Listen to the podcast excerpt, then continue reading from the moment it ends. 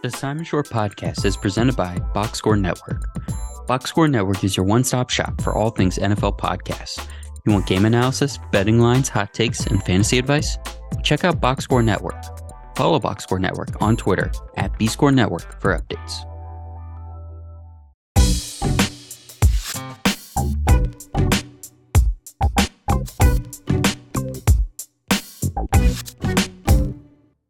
Oh, hi.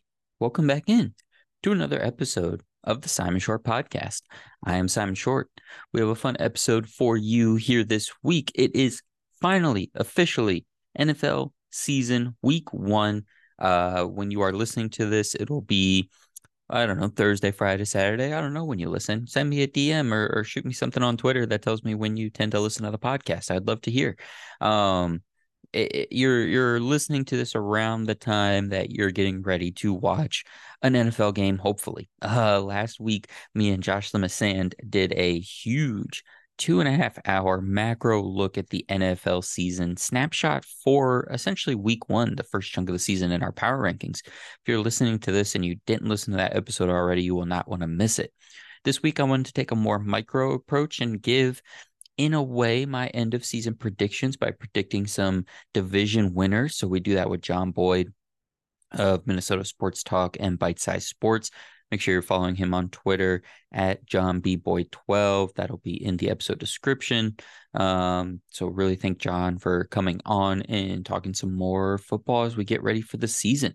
We are going to start here at the top with an Ahsoka recap of episode four, a little bit of insight into what happened in the episode. I did not do episode three last week just because the episode with Josh was such a big one.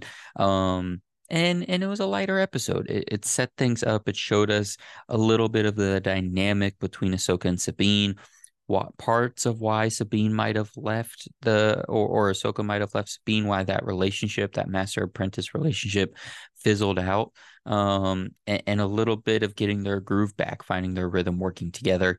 Um, so it was an important episode, but not one that really needed a, a segment to talk about. But episode four was a doozy, man. We are now halfway through uh Ahsoka on Disney Plus. I'm loving it. Episode four was fantastic. We're gonna dive into it right now. So we start out the episode with Huyang and Sabine trying to fix the ship. Ahsoka is telling Sabine, "Hey, we need to go take this opportunity where we can't really go anywhere. Go get Morgan, Baylan, Shin, and take the map from them." Uh, Ahsoka then asks Sabine, "If we can't accomplish this mission, if we can't get the map from them and go get Ezra ourselves." Are you willing to do what needs to be done and destroy the map? Sabine kind of, you know, dances around the question, says it won't come to that. You know, hello foreshadowing, right? We'll come back to this topic here towards end. Hera leaves base uh, elsewhere. Hera leaves base uh, without authorization to aid Ahsoka and Sabine. Hera was denied authorization to take a team to them in episode three. And we even get a Carson Teva uh, cameo, you could say, for a character from The Mandalorian. Uh, we get him. He joins Hera's crew here on this mission. Ahsoka and Sabine are running through the woods to get to the map, and they are confronted by Shin and Marrok uh, for Showdown Part 2. Uh, and Sabine takes on Shin first as a Mandalorian with blasters, which I found interesting. That was her go to. And then with the lightsaber. Held her own pretty well. Uh, Ahsoka battles Marrok in a so-so fight, not not the best lightsaber battle we've ever seen, but finishes him off with a doozy. Uh, the Obi Wan versus Maul Rebel style finishing move, a swift slice right to the gut between some fancy saber work from Marrok, who was featuring the true Inquisitor style double spinning lightsaber. Um, Marrok uh, turns into a cloud of green smoke um, indicating probably Morgan pulled some Night Sister witch magic to create him, and uh, you know, bye bye to all the fan theories of who Marrok could have been. Uh, we hardly knew ye. Baylan and Ahsoka are now facing off. Ahsoka, when she defeated Marrok, was you know basically told by Sabine to leave her. She's got this. Ahsoka now goes to Baylan to face off. They have an interesting conversation. Baylan seems to know her, seems to know Anakin, seems to have had conversations with Anakin in the past, seems to have some reverence for who Anakin was before he turned to Darth Vader. Um, just kind of adding to the intrigue, the mystery around Baylan as a character. Uh, and this is just a, a fantastic acting job. Um, let's see, do, do, do, by Ray Stevenson. Um, and sadly, Ray Stevenson, I think I mentioned this two episodes ago, but but did pass away before the uh, show originally aired. But a, a fantastic performance, very very interesting character. Doesn't seem to have had any sort of interaction with Ahsoka before this, but seems to have some disdain for her. Mentions something along the lines of the violence and the destruction that she was a part of. Um, he he gave her a dig early in this conversation that I took as just a play, him trying to get in her head. But maybe he truly believes this. Uh, something along the lines of would Anakin have turned had she not left him? Right. And, and this seems to be a question that some pockets of the internet share. So it's interesting to see that kind of meta put into the show and, and that be a question because that's definitely something that we can assume Ahsoka feels herself, and I think she's talked about it in, in, in Rebels somewhere, in Clone Wars, some not Clone Wars, but in Rebels somewhere. Um, so that's really interesting. Uh, getting that that meta from another character externally from her that she has to hear and and that's something that we're going to deal with um, moving forward in the show so it's great when the show not only gives you something the character is facing externally, but internally as well, something to look back on, something that uh, fans of the animated stuff will really understand and resonate with and want to know a resolution to. So we're going to get that in the show, I think. Um, let's see, Baylan ends up besting Ahsoka, who gets distracted when Shin shows up because Ahsoka is worried about Sabine. And now Sabine is okay, as we know. She, you know, survived. She did her. She she she did okay with Shin. Um, Ahsoka ends up knocking Shin out. Sabine ends up with the map. Baylan pushes Ahsoka over the edge of the cliff. He then turns his attention to Sabine, um, basically convincing her to hand the map back over to him, telling her she'll get to join them and see Ezra. Whereas if she doesn't hand it over, you know, she's in trouble. Hera and company arrive just in time to see the hyperspace ring with Morgan, Shin, Baylan, and Sabine take off. And the, the hyperspace ring rips through the ships, but interesting, uh, interestingly enough, doesn't destroy all of them. Um, definitely, you know, knocks them off course and a couple crash into each other. But for the most part, the crew is unharmed in this. By the way, I didn't say this when they first showed the takeoff shot for Hera, but we see the ghost. The ghost is in live action. Hera's ship, Jacen and Chopper are on board, or on board, excuse me. Uh, really cool to see the ghost in live action. Really cool moment again for the animated fans uh, out there watching the show. Um, and, and you know you feel it. So this was the moment, right? Sabine was asked this right at the beginning.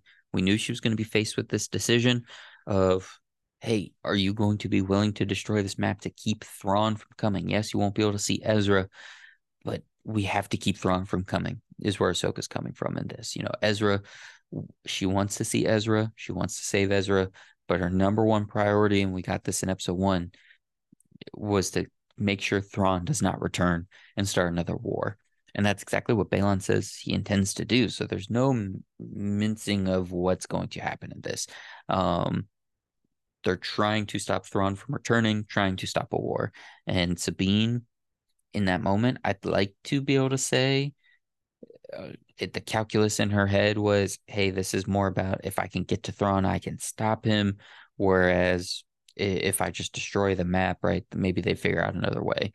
Um, but ultimately, I think what we're seeing her deal with is wanting to save Ezra first and foremost, and who knows, maybe if she teams up with Ezra, they can they can put a stop to this. So we will have to see what happens in the next episode from that. But here is the big stuff. Here here's the the real moneymaker from this episode. We next see Ahsoka, who not only survived the fall off the cliff, but is now in the world between worlds, which is a place that we first saw in Rebels. Um, and we get just an incredible hello snips from a de-aged Hayden Christensen as Anakin. Really, really cool. Really interesting also because they didn't really de-age Hayden in the Obi-Wan series. Um, even though that was clearly much closer to the Attack of the Clones era Anakin before the Clone Wars.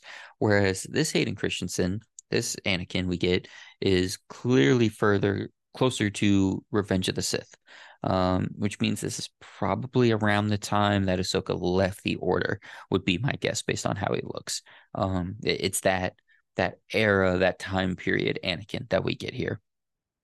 So not only could Episode Five include Ezra and or Thrawn as a reveal to where Morgan, Baylan, Sabine, and Shin just took off to, but we might also get this like really interesting, really long in, almost intimate conversation between Ahsoka and Anakin. If if let's say we got like a 40 minute episode and half of it is spent with or, or you know let's say 17 minutes with Sabine and co uh, going for Thrawn and Ezra and then 17 or so is just Ahsoka and Anakin talking man I would love that and then save you know 3 minutes for what might be a Anakin turns to Darth Vader in this world between worlds here and they they have a lightsaber fight um and then a couple minutes for whatever Hera's up to right? But if we get like a really long just conversation between Anakin and Ahsoka about why did you leave the order really diving into that decision why did Anakin turn to the dark side um that and it, the episode five is directed by Dave Filoni, who created Rebels, who created the Ahsoka character, who is the mastermind behind this whole show. That could be such a huge payoff. And to get that in episode five, I mean, we're cooking with gas. Again, after episode three, you wonder, okay, how long are we going to kind of slow roll this show? But we're already headed to the planet with Ezra and Thrawn, and we're we're having an Ahsoka Anakin uh, interaction, right? Now, maybe maybe I'm getting a little ahead of my skis. Maybe she just sees an image of him right at the beginning and then is off doing something else the rest of the episode. But considering this episode five coming up is the one that Filoni is directing, really feel like we're going to explore that relationship, which is, you know, a huge premise and a huge reason why we wanted this show, right? The, it's Ahsoka first, it's Rebels 2.0 second. Um, and, and the thing to dive into with Ahsoka right now is the relationship with Anakin. And by the way, a, a note um, that that's really interesting is the first time Ahsoka is in the world between worlds, she's being pulled in by Ezra in Rebels from a fight she's having with Darth Vader. Really, her first meetup, her first face off with Vader um, since he turned, and she knows it's him. He knows it's her. It's really that first interaction, and that's the first time Ahsoka was was in the world between worlds, and now she's here again. We don't exactly know how long she has spent there, how many times she's been there in the intervening time between Rebels and here in Ahsoka, but you know, one of the next time she goes in, she's having this conversation with Anakin. So I think that's super interesting. Um, I think it's going to be a very fun episode five, very interesting episode five, very emotional episode five on, on all fronts. You know, seeing Ezra again, potentially having this conversation with Anakin, I think it's gonna be great. I thought it was a great episode four. I did think the pace was excellent. I thought the some of the payoffs from the teachings between Ahsoka and Sabine in episode three was really, really good. Uh, I do want to see more lightsaber fights. I'm, I'm sad Marrok is gone, but the Baylan fight was great. Um, Shin as well is really, really good. So I hope we get more of those because, hey, man, it's Star Wars. I want to see lightsabers, but uh, I'm really enjoying the character exploration we're getting from these characters. And I think we're going to get a big Ahsoka one next week. All right that is the Ahsoka recap, thoughts, analysis, whatever you want to call that there at the top. Let's get to my conversation with John and really officially and finally preview this NFL season before things get kicked off. Here today, the episode of the show is released on Thursday. So thank you all so much. Enjoy the show. Hey everyone, I'm Ronan Summers and I want to tell you about the Stat Sheet Podcast. Every Tuesday, you can hear me and my co hosts break down the biggest games and analyze what's happening around the NFL. Follow the Stat Sheet Podcast on Twitter at the Stat Sheet Pod and subscribe to the show wherever you listen to podcasts.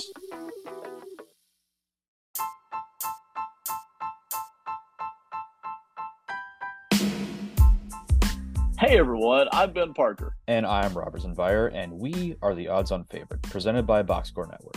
Every week, we analyze NFL point spreads, over unders, props, futures, and much more. Follow us on Twitter at Odds On Favorite and listen on Apple, Spotify, or anywhere you get your podcasts.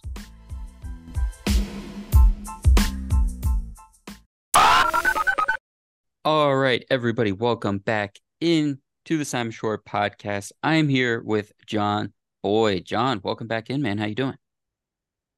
Pretty good, man. Thanks for having me back on. Absolutely, absolutely. It's a blast. If you guys haven't listened yet, uh, John was on a few weeks ago. We did a full redraft of the 2022 first round for the NFL draft and, and just talk some lessons learned from the draft.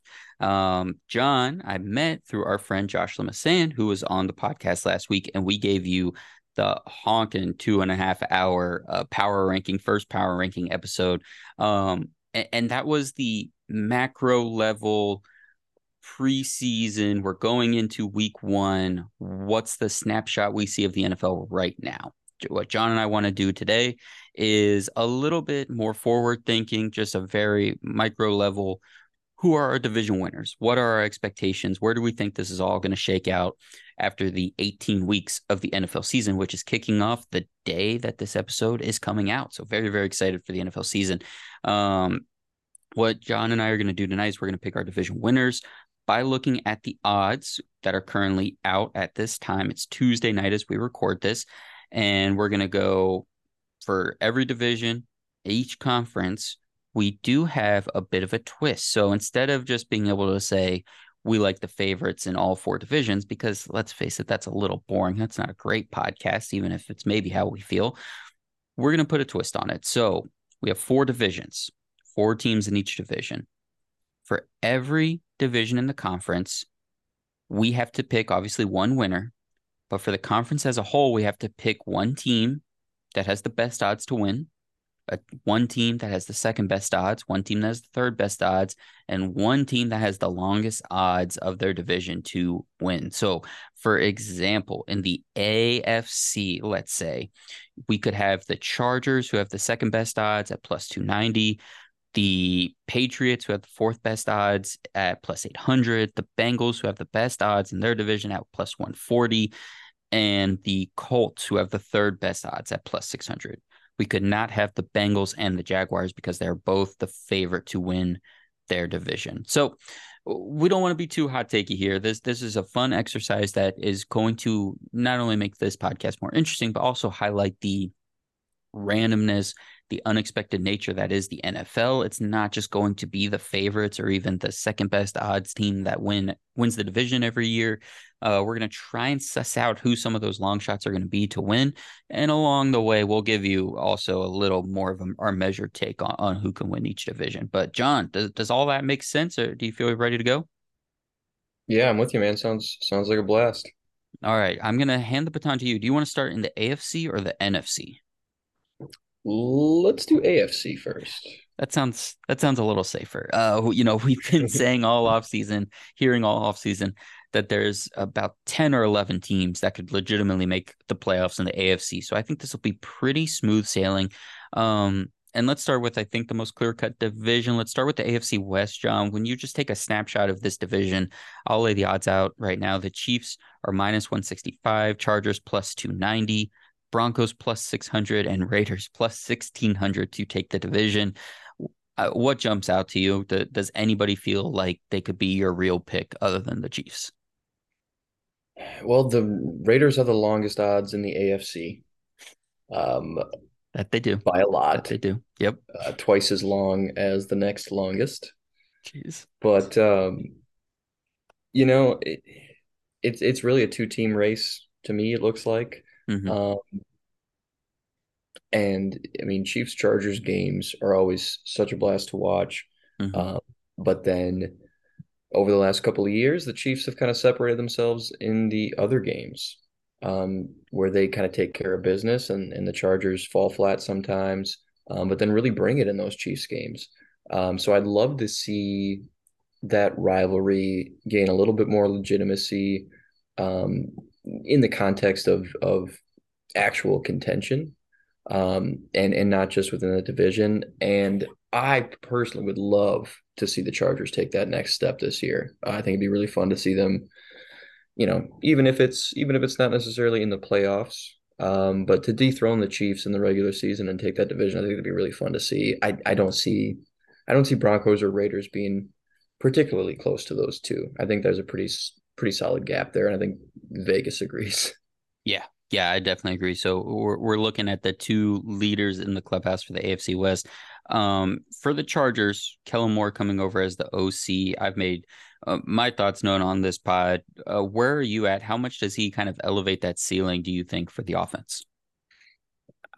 I think pretty significantly. Um, I think I think even if it was an OC on whom I was less high, um, I think just the change moving away from Joe Lombardi is mm-hmm. going to be huge. Um, I'm of the opinion. I I went back and I watched the All 22 twice over the the, the next couple of weeks after mm-hmm. that 27-0 collapse. Mm-hmm. And I'm of the opinion that that collapse was squarely on Joe Lombardi um, and and his play calling down the stretch. Like it was tough to watch because the whole time when you know the outcome, you're just like, oh, if the, if on this drive they could have gotten like two first downs and drained some clock and moved the ball a little bit uh, you, you, probably wouldn't see that full collapse. So I, I think you'll see the aggressiveness of the passing offense take up a little bit with a former quarterback calling the shots and um, a former Boise State quarterback. By I was way, just about to. That's exactly what I was thinking. Mm-hmm. Um, but uh, you know, I, I think we'll see a lot more of that. I think I think you'll see Justin Herbert pretty uh, pretty thoroughly unleashed, and um, and that's going to be great television. Uh, so I, I think I think you see a step forward from the Chargers offense as a whole. Yeah. Uh, going into the power rankings with Josh last week, I gave I basically outlined my full predictions on offensive and defensive rankings, and I'm I'm with you. I think Kellen Moore can really push this offense and really push Justin Herbert.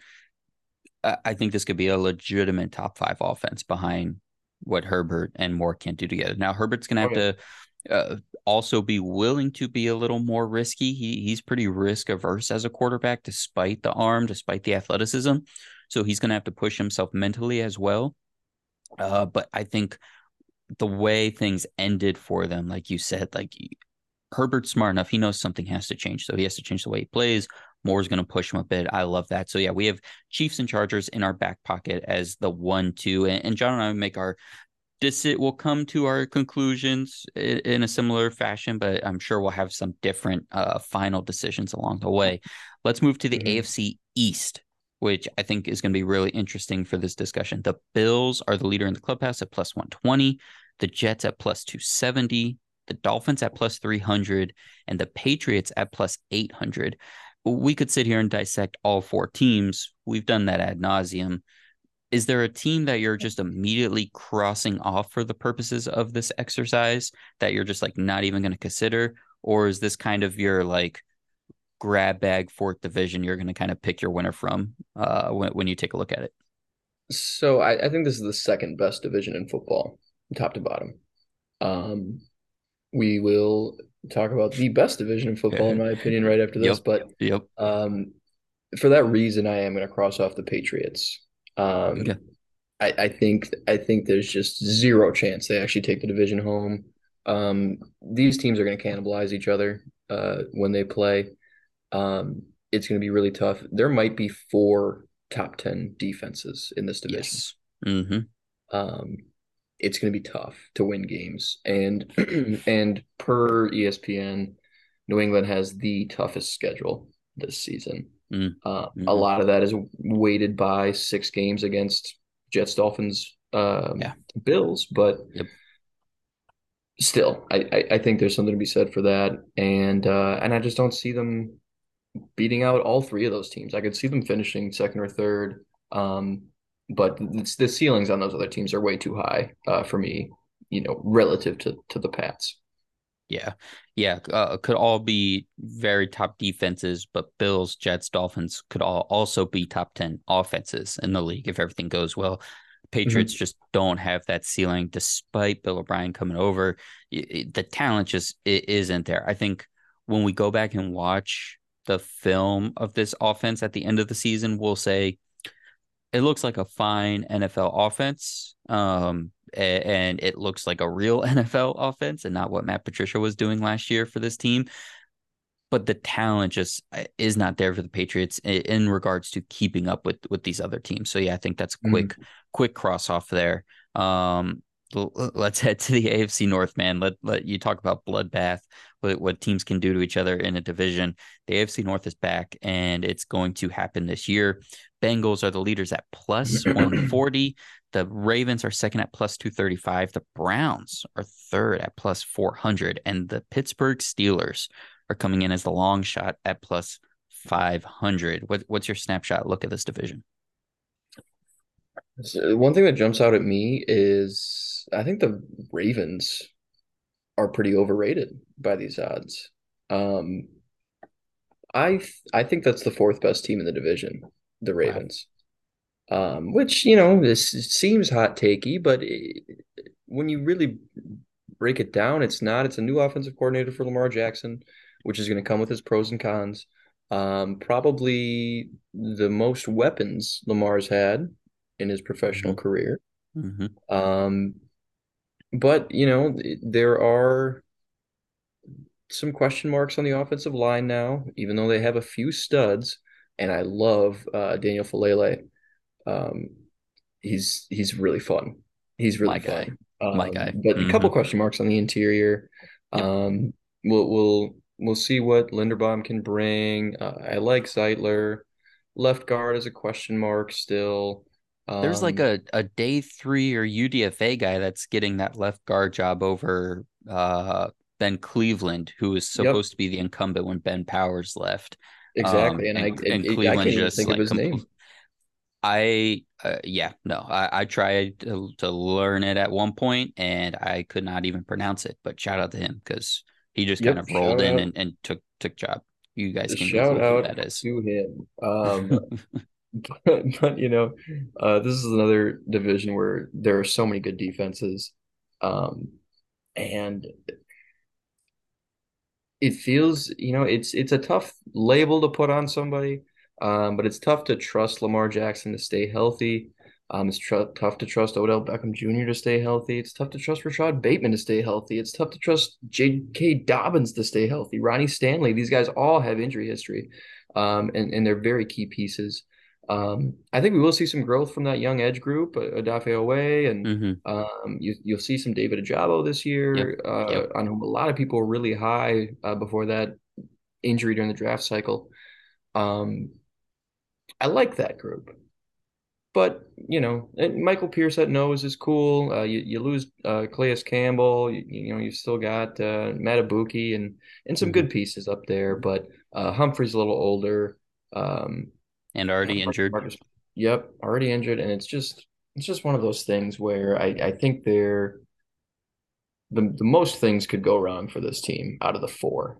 Um, but that being said, any of these four teams could win the division. I don't think we have any to cross off. Yeah, I I agree. This was my division. Well, I, will I'll just go ahead and spoil it. I, I saw who was in fourth there, and I just kind of nailed that one. That that one's written in pen. Um, that's uh, that's my thought as well. The the Ravens. I so shout out to Ben Lawson, Ravens buddy. Uh, I actually have one of those uh, who's come on the pod before, and, and when the fi- when the initial fifty three came out, he texted me and he was like, "I don't feel good about this," and I looked at it and I was like, "This de like we knew the defense was lighter than recent years, but to see the names that actually made the roster at the end of it, you're just like, wow, like this is this is not the Ravens defense that we've been used to. And even then, when the roster was pretty filled out, it was either injured, like you said, or adjusting to a new defensive coordinator with a new scheme and just having a lot of issues. So if this defense is already light, you've got your offensive weapons who are either young, injured, or just like everybody else in a new offense. I think the offense is going to be really good by the end of the year, but I think the first half of the year we could see some struggle. And if the defense never fully gets there, that does make me nervous. For the Browns to really jump up, you're either expecting you're one of two things. The defensive additions in Dalvin Tomlinson, Za'Darius Smith, two guys you could talk about, and and Jim Schwartz, the defensive coordinator, vaults this team into, let's say, right around average to slightly above average or Deshaun Watson goes from uh, a bottom third quarterback that he was last year in the few games he played to back to like a top 10 or 12 quarterback, right? You you need at mm-hmm. least one of those things to happen. Um it's and that's a big jump on on both ends to make. So we could see it we could not see it. We could see one of the two. We could see neither. Um, but yeah, this is the division that really anything could happen, and I don't think mm-hmm. anybody at the end of the year would be surprised by the result. Um, mm-hmm. Let's dive yeah, into I the last. I think some of the yeah, last thing on this division with the Browns, I think some of the overall strength of the roster is weighted down in the national zeitgeist by just that question mark around Deshaun Watson. Mm-hmm. Um, if you replace Deshaun Watson with a Kenny Pickett, uh, Jacoby Brissett, Jacoby Jacoby Brissett, let's just do that. yeah. um, if you take Jacoby Brissett first eleven weeks of last year, put uh, plop him right into this roster, you probably feel about the same about it. The defense got mm-hmm. a lot better. Dalvin Tomlinson, Za'Darius Smith, Shelby Harris, um, mm-hmm. Martin Emerson coming into his second year, uh, yep. who forms a really good trio with Newsome and Ward at cornerback. Um, JOK another year in the league. It's going Ogbo Okoronkwo really, from from the Texans, another edge rusher from the Texans. That's right. Yeah, the, the edge group's deep. Um, you finally got some got some bite on the interior of that defensive line. Mm-hmm. Finally, it's not just Andrew Billings and whoever the whoever else we can find. Um, you've got some some legit pieces in the middle, um, and that offensive line is the best in the league. Nick Chubb is the only running back in NFL history to run for to average five or more yards a carry in each of his first five seasons, um, and that's why. And you know, if you if you take Deshaun Watson out of it, that seems to be such a high variance concept just Deshaun Watson as the quarterback. Um, I think if you take that out of it and you think about a more steady, average to below average quarterback with the bones of this roster, I think you feel exactly the same about it. So yeah, if you get anything like the old Deshaun Watson, this team's going to be trouble. Let's move into the last division of the AFC here, the AFC South this this was the division that mm, uh, threw a wrench in things a little bit, and you kind of had to go back up and, and rearrange some stuff. Uh, but you mm-hmm. have the mm-hmm. Jaguars at minus one fifty five, the Titans at plus three fifty, the Colts at plus six hundred, and the Texans at plus eight hundred. Did you give any credence to to the Colts and Texans here, or are you firmly sticking with those top two? I don't really. Um, I think the Texans are gonna be fun. They're gonna be fun. Yep. Um, but but that's not always the same as good. The Colts aren't going to be fun, and they're not going to be good either. Mm-hmm. Um, mm-hmm. so mm-hmm. you know, but but the Anthony Richardson show will be interesting. Yep. Um, but I, I don't I don't see either of them as viable threats to win this division really at all. I not that I saw them as a threat to win the division, but I was on the super niche group of NFL uh followers, fans, podcasters, whatever you want to call us, that was like the Texans could win seven games. And, and then the offensive line completely fell apart. And I no longer believe that for a second. This team traded for Kendrick Green. Um, that's not where you want your offensive line to be for a rookie quarterback. So so I just kind of put that take away and never uh it's it's not it's not really out there anymore. Uh and yeah, the Colts you know, uh, for however long Jonathan Taylor is going to be out or just not be the Jonathan Taylor we were hoping to see in a backfield with Anthony Richardson. Alec Pierce is going to keep dropping, you know, 60 yard touchdown passes from Anthony Richardson. Um, and this defense is super young. It, yeah, it's not it's not going to be a lot of fun. So mm-hmm. Jaguars, Titans, definitely the teams to consider there. Um, let's go ahead and just give our our picks. So that was a nice little snapshot of the whole AFC. But we'll go division by division and make our picks. Let's start back up at the AFC West. Which team are you going to make your division winner pick on for this little game we're playing? I'm gonna burn my second place vote. Ooh, I'm gonna go fun. Chargers here. Fun. Uh, I'm gonna take the Chiefs in a world of, you know, fluctuating circumstances and change. Give me, give me the constant that I can believe in. I'm gonna take the Chiefs here. Okay, this is great. We're already on, on different spots. I'm excited for this. Perfect. The AFC East. Who are you gonna take? So now I'll burn my third place spot, and I'm gonna go Dolphins here. Um, I love I love this roster. Um, if, if Tua hangs on and stays healthy, hell, even if he doesn't, they have a shot because the defense is so good, um, and the weapons are so good that uh, I, I, I like their chances. That's my pick here as well. Um, I would have felt comfortable with any of those three teams, at least for this exercise: Bills, Jets, Dolphins. Mhm. And if Jalen Ramsey wasn't hurt, like that one injury completely, at least going into preseason, because it, it's you're not supposed to assume injuries. It's hard not to right now for the Dolphins, and Jalen Ramsey Mhm. is already hurt. Um, if we weren't doing this style of game, ju- just in terms of hey, who do you think is going to win this division right now? Not not having to have any handcuffs on it. Who who is your pick for the AFC East out of this, you know, really strong top three? Yeah, so I so I in order, it's actually Jets, Dolphins, Bills for me right Wow. Okay. Um, I think all three make the playoffs probably.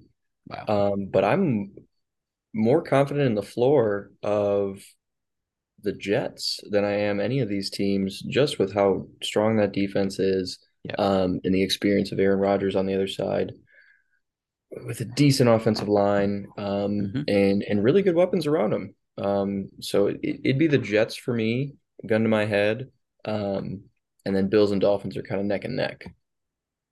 I think for the Bills, I ha- I have the Bills as I, I think they're going to be the ones to get it. I have them at like 11 or 12 wins.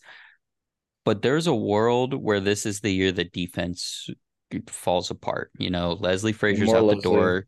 Sean Yeah. McDermott is taking over, which I do view as a positive thing, right? I think that's something that can help keep this defense from sputtering and, and falling off a cliff. But it could still happen, right? And everybody's another year older right now. We're we're not celebrating the Bills going out and getting a lot of new guys on their defense, right? It's the older guys are back and just another year older. So it's Mhm. like th- this is the year that that defense could, you know, drop out of that top 10. I don't have them doing it. That's not my assumption. I think it's still going to Mhm. be good. But if you're making the case for why could the Bills be third, it's not necessarily because of the offense. It's because there's a chance that the defense falls through the floor this season. Uh, definitely. your AFC North pick. I- I know what you're doing here. What, what on do the you, Steelers. or you got to roll with the Steelers, man. I I've mean, been, I've listen, been pushing this agenda. uh, I'm trying to keep myself really patient and really measured. You didn't make it easy on me having me come over to Bite Size Sports to do Bite Size Steelers. Everybody go check that out on Spotify. Um, it's letting my fandom really kick in on, on a podcast level. But uh, I mean, look, they have the best odds of any quote unquote long shot in the conference at plus 500. So just from that aspect, it this should be the easy pick. But we said it. I think all of these teams could be 9, 10, 11 wins when the season ends, and we could see how many make the playoffs. So yeah, I, I have Steelers as well. Um, AFC South. So I guess that leaves uh, only one option for you. Who'd you take in the South? Yeah, so that's Jags for me. So they're my only they, they were the favorite that I took. Um realistically, I think the Titans could make a push. Mhm. Um but I liked the Chargers pick slightly better for a second spot. Yeah. And I just did the flip. I took the Titans here. I love the Jags. I think they're going to be great. Um, but I think it's more not necessarily thinking Titans versus Chargers. I think it's more likely that the Titans win the South than the Chiefs lose the East. That's that's Mm. the the way I kind of am looking at it. But yeah, I, I think those make pick. I mean, or those make sense. Those picks make sense. We have two the same, two different. Hello, everybody. Brandon Tim here, telling you all to listen to the Fantasy Football Franchise, a podcast giving you the insights to help you win your fantasy football leagues. Together, we will look at everything fantasy football, from the platforms we use to navigating weekly player projections. Listen to the Fantasy Football Franchise, a Box Score Network podcast. We'll see you at the next episode. Hey, I'm Connor, I'm Billy. And I'm Austin. And we're the host of the Tricky Takes podcast presented by the Box Score Network. We talk about all things sports, ranging from golf, baseball, football, NBA, and all college sports. Come give us a listen and make sure you follow us over on Twitter at Tricky Takes, and that's tricky with two eyes. Time to move over to the NFC. Let's do our NFC snapshot going to the NFC North. Your division here. We have the Lions at plus 140. We have the Vikings at plus 290. We have the Bears at plus 380 and the Packers at plus 400. What's your snapshot here of the North? Don't tell anyone I know, but uh, for this for this little game, I went Packers. Yeah, the, Um, the I- odds are too close. This is going to be a tight division, kind of, especially for the gamesmanship of it. Pretty easy to to go Packers here. And and when we get to the other three divisions, I think that'll make more sense too. I, mm-hmm. I couldn't couldn't get myself even close to there with the other long shots. Yeah. In terms of when when the season kicks off, do you think the Packers are just as much in it as national media is kind of saying this week? I think everyone's getting a little afraid to say they have no shot now that it's right on the doorstep, or do you think this is a true two team race between the Lions and Vikings when the season gets going? I think it is a two team race, but I I I did need, you know, I I don't want people to disregard the Packers entirely. You know, the run game should be good. Uh, if Joe Barry can crank up the aggressiveness a little bit on the defensive play calling side, the talent's there. Um, I think it's an eight eight win team. Um, but Peter King had them making the playoffs. They're not. It's not you know, don't don't go too far either way with these guys yet. They're just gonna be fine, I think, you know. Yep. It's not going to be as bad as we were saying in what, March, but it's No. not going to be as good as we're saying here on September 4th, 5th, uh, in terms of where, because it's cracking me up that everyone, Mia, when it comes time to officially make predictions, the people that were saying that Jordan Love is a bust and he's going to be this huge drop off are now saying, don't sleep on the Packers. Everyone's scared to go against the Packers. But uh, I'm with you. I took the Packers for this exercise because, yeah, I don't, they're going to be a, a fun offense. They're not going to be a horrible defense. Uh, plus 400 is decent. And, you know, they're, they're not, yeah, seven to nine wins. I have met eight as well. So I like that one. Let's move down to the NFC East. Uh, we have the Eagles at minus 135, the Cowboys at plus 195, the Giants at plus 900, and the Commanders at plus 1300. This, this is where it's going to start getting a little bit tougher here, especially in the last two divisions. Uh, but what do you have here for the East? Giants for me. I think uh they're really well coached. Yep. And that's that's important. Um but a lot of a lot of people would argue that the two best teams in the conference are in their division. Mm-hmm. But, you know, it, it, once we get into the odds of the rest of these teams, I think it'll, you know, it kind of makes sense um, going that way. They're not my actual pick, Right. um, but but I think it's the best third place odds that we have remaining here. Yeah, this this was the tough one for me. Um, I wrote down the Giants the first time I went through this, and uh, the the next division that we're gonna get to is what makes it really really difficult. Um, so let's just go ahead and uh, I I put the Eagles. I put the Eagles. I I didn't love it in terms of the game. I love it in terms of real life. Uh, let's go ahead and skip to the NFC South because I think this is the one that actually truly makes it the most difficult. Um, the Saints are plus 105. The Falcons are plus 200. The Panthers are plus 500. And the Buccaneers are plus 1,000. So we're going to go ahead and cross off the Bucks. Um, but talk to us about Saints, Falcons, Panthers, kind of where you see this, because this was the division that really informed my pick at the NFC East. So this is the one that really aligns with my actual prediction for real life, and and that's the Falcons. I think the Falcons run away with this division.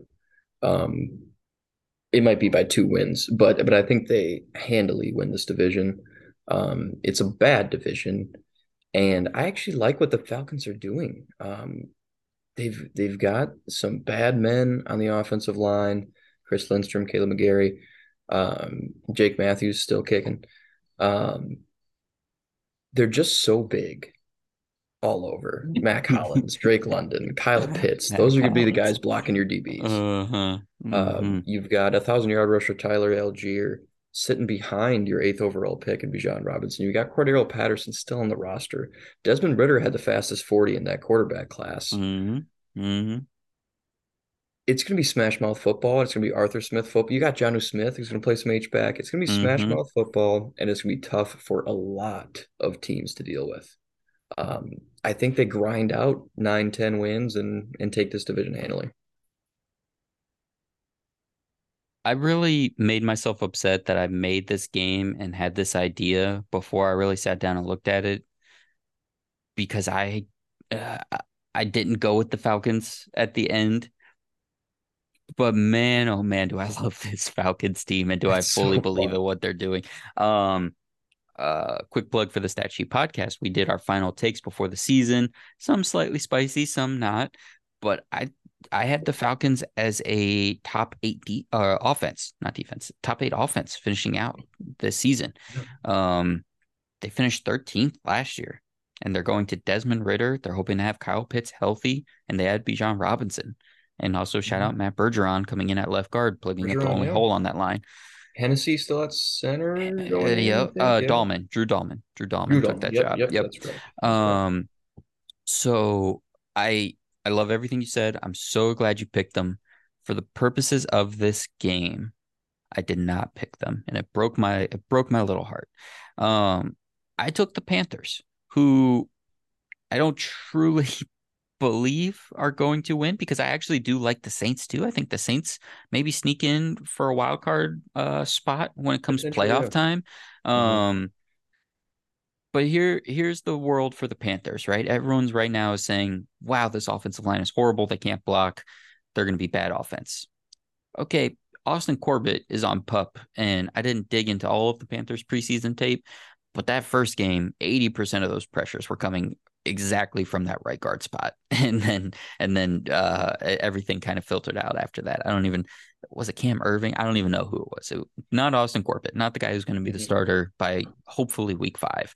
Um I think this defense, I have them as like 13th right now. They have top 10 potential with the Ejiro Evero. Now, of course, Brian Burns, yeah, I saw something on Twitter today, might have some contract stuff happening. So that does Mhm. make me nervous.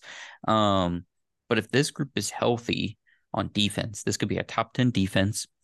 Corbett comes back. I think this offense can kind of get right back into place. Yeah, they don't have playmakers, but you could conv- well, not really, but for the purpose of this game, you could convince me that hey, everything I believe about the Falcons is a football hipster aberration. It's not going to come true the way I want it to, and you can convince me that hey, maybe Derek Carr was cooked last year, and it wasn't just Josh McDaniels ruined him, and the Saints are going to be bad. The defense is finally going to fall off, and the Panthers end up winning.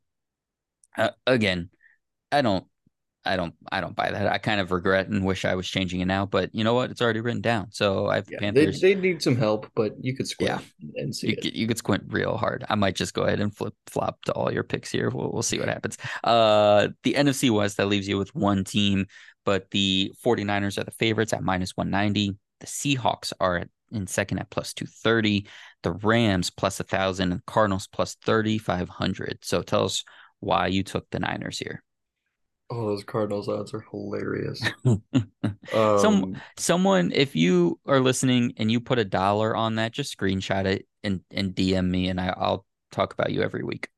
Yeah, out Josh Dobbs. literally. Oh man, that's awesome. Um, but yeah, I went Niners here, and I didn't even love it. I didn't even love it.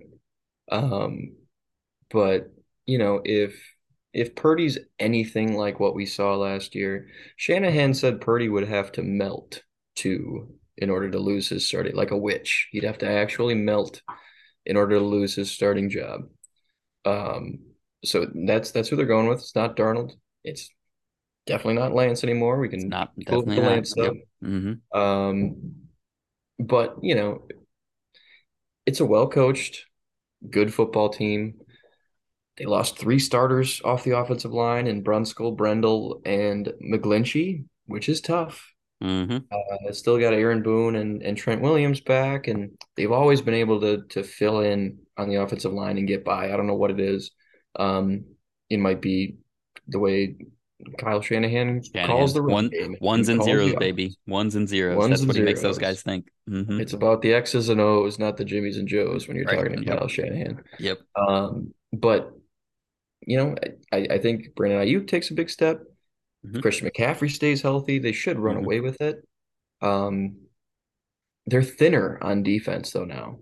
Even Mhm. bringing in Javon Hargrave, you lose uh, a Samson Ebukam. You lose a uh, well, you, you do have uh, Drake Jackson maybe stepping Yep. into that role. Could be interesting.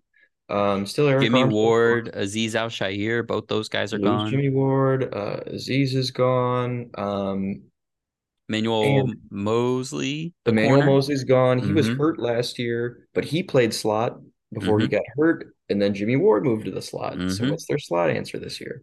Yep. Um, Lenore, maybe I guess. Yeah, maybe. Mm-hmm. I don't. I don't know Good who they question. kicked in there. Uh, but you know, for the purpose of this exercise, I went with them. I think I'd take the Seahawks, but I, I think that's a real. I think these odds are much further apart than they need to be. Um, I think those teams are pretty close. Yeah, I have the Seahawks here. I have the Seahawks uh tru- truly winning this division. I, I like the Seahawks better than the Niners. I think Yeah. they're coming in with uh, questions that we had at the beginning and end of last season answered. And the Niners are coming in with a lot of those questions that they had still in place. Mhm. Um, how does this defense evolve with an outside DC coming in? Steve Wilks, who uh, I think we both like, but uh, they haven't had an outside DC come in since Saleh came in. Um, Yeah. So how does that affect things? We don't. We just don't know. Uh, how does some of the personnel changes on defense affect things? Uh, Nick Bosa, when is he going to play?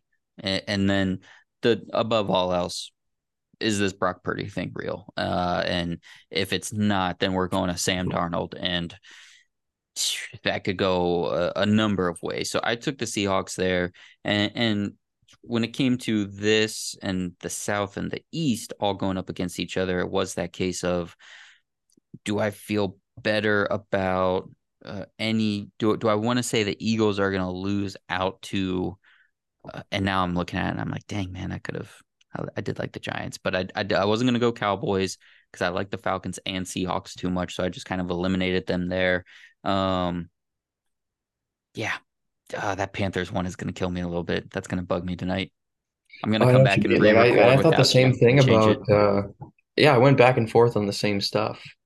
And it pains me not to take the Vikes to win the North because I think they're gonna roll the North. I don't even think it's a two team Oh, yeah? race. They Mm. beat the brakes off the Lions both times. uh-huh Um but you know, yeah, you, you got to play the game, and and I, it was a really cool experiment because it, it challenges you to Yep. paint a scenario where certain teams can can get there, and and teams you don't expect always will. Yep. Uh, it it happens every year, and we're never ready for it, um, even though we should be. Um, but it, but it's tough to predict which team that'll be. One of these teams is is going to come out of nowhere and be pretty good. Maybe it's one of those NFC South teams, and maybe it's not even the Falcons. Maybe the Panthers figure it out. Um, you know, if maybe Bryce Young's that transcendent. Um, maybe maybe none of those vets on the Saints are washed, and they're right back at it. Um, you know, so it, it's it's fun to kind of do those thought experiments and um and and think through it, but. I like this. I like the Seahawks a lot. I almost like every single second place team in the NFC odds except for uh, Dallas. Um, but the Seahawks, another awesome draft, another year in a row. oh yeah Um, to you know, it it's get, it's getting scary down there. I've I've got a buddy on Twitter, Green Eighty. Um, we we talk a lot on there, and and he's always he's always sending me propaganda about like Mike Morris or like you know like like random uh random draftees of theirs that I'm like oh yeah you know I did like him coming out. You guys got all the guys I liked. Um but it's you know it's a, it's an exciting group and and this was a super fun exercise I appreciate you coming on, man. So you guys heard it here. Uh, go bet the Giants, go bet the Panthers, Steelers. Those were our longest picks. Um, and, and plus thirty five nine hundred. Uh, so go throw a go throw a fiver on that and make make I don't know. I'm bad at math. Million dollars, and uh, yeah. you can you could throw throw a couple bucks our way. So really appreciate it, John. Thank you so much for being back on the Simon Short podcast. You guys can find John on Twitter at John B Boyd 12. Uh, follow him, listen to his work, Minnesota Sports Talk, Necessary Roughness, and Bite Size Vikes for Bite Size Sports. Make sure you guys are are checking him out, giving him a follow, and hearing everything he's got to say on the NFL. John, thanks again for coming in, man. Yeah, of course, man. Appreciate you. Um, yeah, that'll be. You can find my feed, Simon's feed, all the feeds we have to come. We've got Giants, Colts, Titans, Chiefs coming soon on uh, Bite Size NFL on Spotify, and and that's where all of those team specific podcasts will go. Um, but yeah, everything else uh, is is correct. Minnesota Sports Talk, Necessary Roughness. If you catch uh, Tuesday's episode of Necessary Roughness that we just uh, that we just recorded, you can catch Simon on there with us talking a little bit of Steelers too if you haven't heard enough of my voice by now, just get get my voice and my face all at once, and you'll yes. you'll probably never listen again. All right, everybody, thank you so much, Sean. Thanks for coming back, man. We will talk to you soon. Thank you all so much for listening. Have fun and be safe out there.